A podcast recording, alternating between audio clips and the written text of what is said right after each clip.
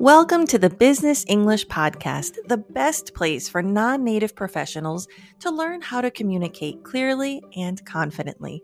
My name is Tanya Suarez, and in each episode, you're going to learn specific skills to develop your corporate communication, American pronunciation, and career strategy in order to build the life you deserve. Let's jump right in to part one. Welcome to part three. There were 12 highlights here. So we're going to go through them and I'll tell you the ones that helped me the most. And I got to say, this week was really enlightening for me. And I have some tips on how you can apply these in your real life from things that happened to me this week. Okay, the first one is the only way to get the best of an argument is to avoid it. So, what this means is not to not stand up for yourself, but to find a way to have a conversation about something instead of an argument. In this time, if you're in the US, I'm not sure how it is in other countries, but it's definitely a time where so many arguments are being had, so many political differences. Um, it's kind of a crazy time. So that's why for me, this section really hit home because it's helping me understand how to be with people who think differently. And I think it's not to be with, but rather to be with people in a more productive way. Because, you know, arguments are pretty easy. We're all capable of arguing. Avoiding arguments and still feeling confident about yourself, that's the tricky part. Okay, number two, we have show respect for the other person's opinions. Never say you're wrong. I love this because it's not about saying you're right. It's not about not being, you know, holding yourself to a high standard. It's not about not valuing yourself, but it's really about understanding the impact that your words have on people's reactions. And this is something that I apply even with my teaching and coaching. I don't like to say you're wrong, even if there is a mistake. You know, I think that the much more people are more receptive if you frame it as like, okay, that was interesting or good try. You know, you want to do something positive. Let's look at it this way um, have you considered saying it that way? Or if you're having, you know, a discussion, okay, interesting. You know what? I actually read that XYZ. So you're never putting the other person down. When you trigger someone's ego, you're not going to get through to them. And so that's really important for you to know to have productive conversations. And this is great for work, for business English, for customer relations, for everything. All right, number three, if you are wrong, admit it quickly and emphatically. Yes, it shows that you are not on the attack. If you're with someone who can openly admit when they're wrong, it's very comforting. You know that you're, you're with someone who's not caught up in their own ego, and it really facilitates the flow of information. Um, bringing this back to business, but also to current events, if you say something that maybe offends someone or it's incorrect and you see that it upsets them, I'm going to encourage you to instead of getting defensive of like, well, no, you know, I know that this is how my friend said it, so I can say it. You just want to say, you know what? I'm so sorry. I'm I was wrong. I didn't know that. Thank you so much for enlightening me. Can you share a little bit more of why that was wrong? And to me, I love this because it's a growing opportunity. When we admit that we're wrong, our brain opens up and is receptive to new information, and that can be really good for growth. Good for your English, amazing for your business. Number, where are we? Number four, begin in a friendly way.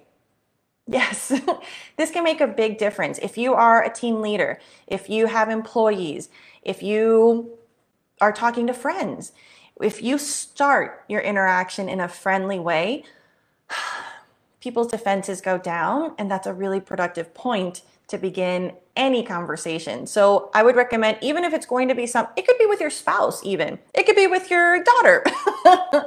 what you, what you, how you set the tone, it just allows for.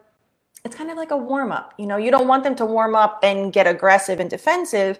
You want to set the tone of like, okay. It also helps you calm down, and it helps you make your point less aggressively as well. All right, number five, get the other person saying yes immediately. I actually just watched a video yesterday that's similar to this tip, and I'll post it for you on, on the Facebook page. And I thought it was really interesting to see again, this book is so old, but it's so relevant. And this is great tying it to the video that I watched and the tips from the book. It's about getting small yeses throughout the conversation. And if we're talking about business, whether you're requesting, let's say you're talking to your boss and you're requesting new material or a new piece of equipment that's very expensive, you don't want to hit them with the request right away. You want to make micro decisions or have them feel like they're making micro decisions that are positive. Don't let them say no in terms of find small ways that they can agree with something you're saying or say yes. And then as they get to as you get to the bigger ask, they're more open to it. So I thought this tip was awesome. It also helps you it forces you to, to really be more empathetic, to understand the other person, because you have to in order to frame your thoughts, to frame your requests to get that yes. Okay, next one, number six, so highlight number six. Let the other person do a great deal of the talking. This is pretty cool. It's really good for you as a non native speaker because it takes a little bit of the pressure off. You get to do more listening. From a point of building relationships, I love this because you get to know things that you can reference later. If the other person is doing more of the talking and you're encouraging them to share, they're sharing things that I really want you to pay attention to and store away. If they mention that, for example, they have a lovely daughter whose birthday is coming up, then you can remember that. And the next time you see them, you can ask, hey, you know, did you have a birthday party for your daughter? How'd it go? So when the other person talks more, it allows you to gather information, whether it's personal, maybe it's about their business. And to me, this allows you to have seeds to plant future conversations. Because a lot of times people I work with tell me, you know, I don't know about small talk. I just don't know what to talk about with my colleagues. So when you have this technique, you're able to naturally and organically have topics that you can bring up and it's not always you know the same like how's the weather so this can be really helpful also you're just perceived as more pleasant you're perceived as someone who's a good listener and this can be something that can elevate you as you can imagine if you have that with whether you're the leader and you're talking to an employee and you let them talk more or with your boss being perceived as someone who's an attentive listener great for work also for family and friends. Next, let the other person feel that the idea is his or hers. This was cool because a story in the book about the, I think was it the book or some video I saw, I can't remember now. Um, the person who was selling x-ray machines and the doctor was just really bombarded and overwhelmed with all the sales pitches and instead they took a different approach and this guy said you know what can you just test out this machine i would love your feedback if you like it and so this was different. And it's a no risk situation for the, the doctor. So he did it and he ended up loving the machine the more he used it. And so he placed the order. This made him feel that it was his idea. When someone's invested in their own idea or perceived own idea, the order was really big and it was a really great way to start off that sales foundation. Also, whether you're selling a product, whether you're selling a service, or even if you're selling just yourself as a person at work. And what I mean by that is your reputation or whatever the case may be. When it doesn't come across as salesy, when you take a different approach, it's amazing and it really sets you apart. And this can go for presentations as well. You know, if you're not just throwing information at people, but you create an engaging um, atmosphere, people learn and people want to be a part of that. All right, the next one. Try honestly to see things from the other person's point of view. This is so hard sometimes.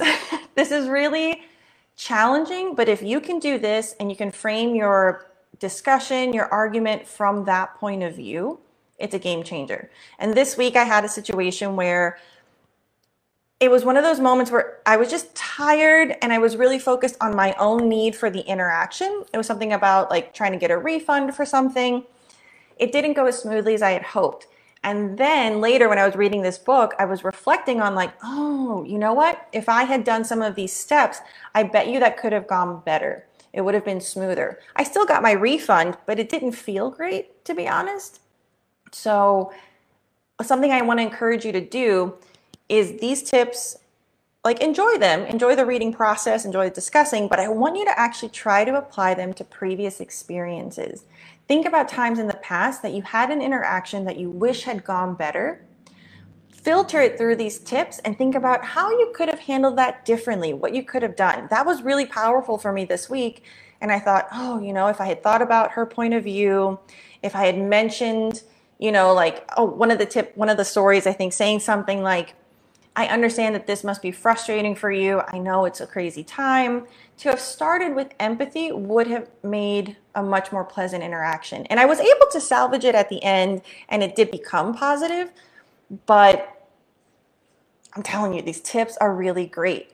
Instead of thinking of how you can use them in the future, these are kind of hypothetical situations which can work. I actually want to challenge you to think about the past because those are specific people those are specific situations that are unique to you. And so when you internalize these tips to your personal life, it's so much easier to apply them later.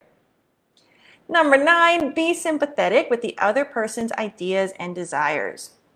You know, this is great. Don't shut them down. Everybody craves sympathy.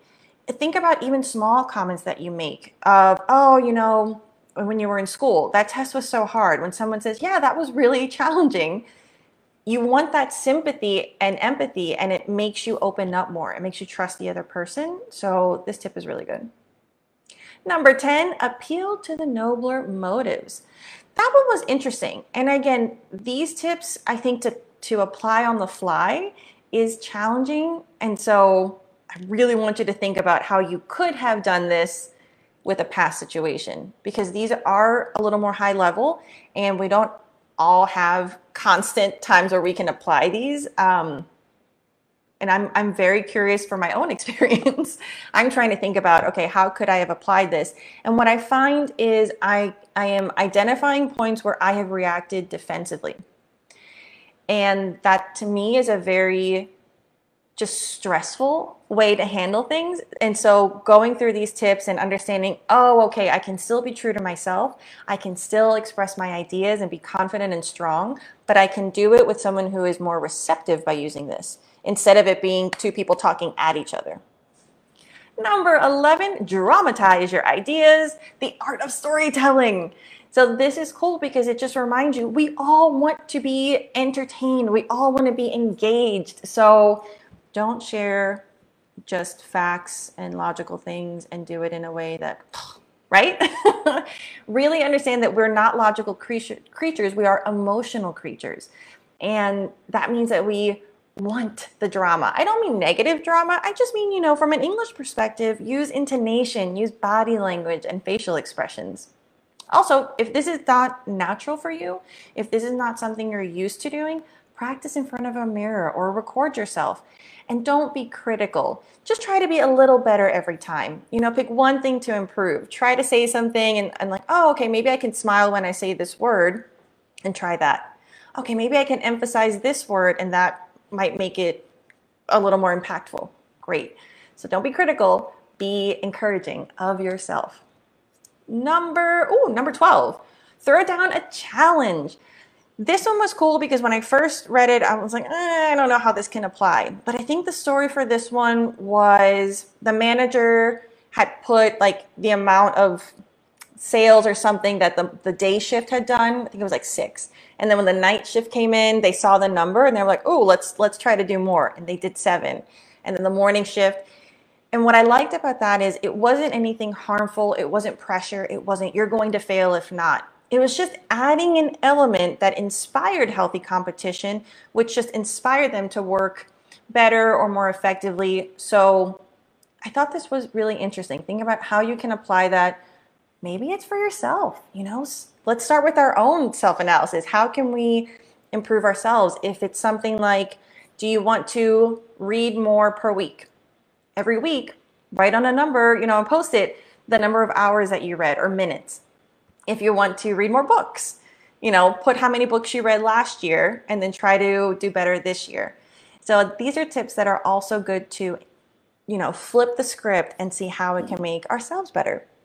Actually, that is a good tip. I think I need to do that for myself. Okay, self motivation. Thank you so much for coming. That's actually the all the highlights for today. I tried to make it as concise as possible because it was a big chunk. And I hope you are staying safe, staying sane. I hope you're enjoying this process as just a moment to escape. For me, this is, you know, it was a really busy time and with the pandemic and everything, and this book club and this book has helped me to kind of step out of myself. And unbeknownst to me, I thought this was going to be mostly about how to apply it for business. And really, I've had a really good time understanding that for my own personal conversations, for my own personal growth, this is a really, I, I see why this book is that amazing, world renowned bestseller. I hope you have a wonderful week, and I'll see you next time. Bye.